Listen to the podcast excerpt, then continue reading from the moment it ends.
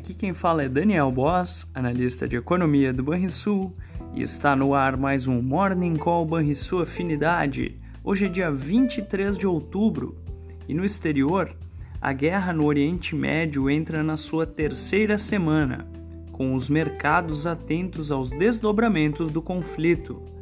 Na agenda econômica, o destaque da semana será a divulgação da prévia dos PMIs referentes ao mês de outubro além de dados do PIB americano. As bolsas europeias e os índices em Wall Street seguem mostrando baixa atração na abertura da semana. Os rendimentos dos treasuries de longo prazo aceleram os ganhos, com destaque para o título com vencimento em 10 anos, que ultrapassou a marca de 5% e renovou a máxima desde 2007. Os investidores permanecem na defensiva, dado esse cenário de elevada incerteza e riscos diversos no radar. Ao longo do fim de semana, o exército de Israel atacou Gaza, Síria e a Cisjordânia, além de confrontar o grupo terrorista Hezbollah. O secretário de Estado americano, Anthony Blinken, alertou para o risco do confronto escalar e atenções se voltam para o Irã.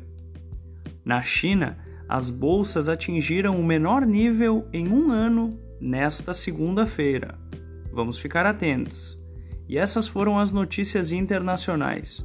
No Brasil, a divulgação da prévia da inflação oficial de outubro será o ponto alto da semana, que deverá ter como pano de fundo as discussões sobre votações importantes nas casas legislativas. Hoje será divulgado o Boletim Focus importante atentarmos para esse dado.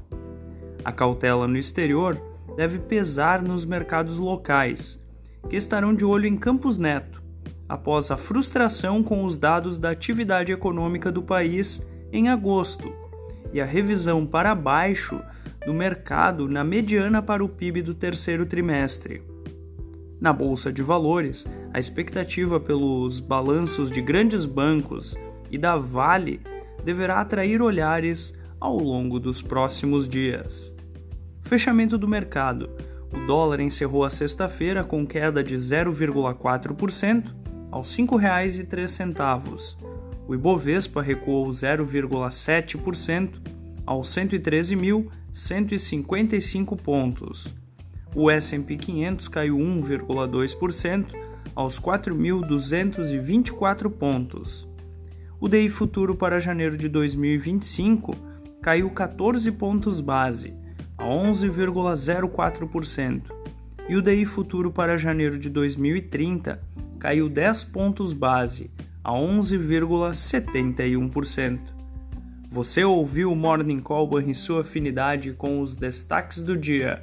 Acompanhe de segunda a sexta-feira o nosso overview.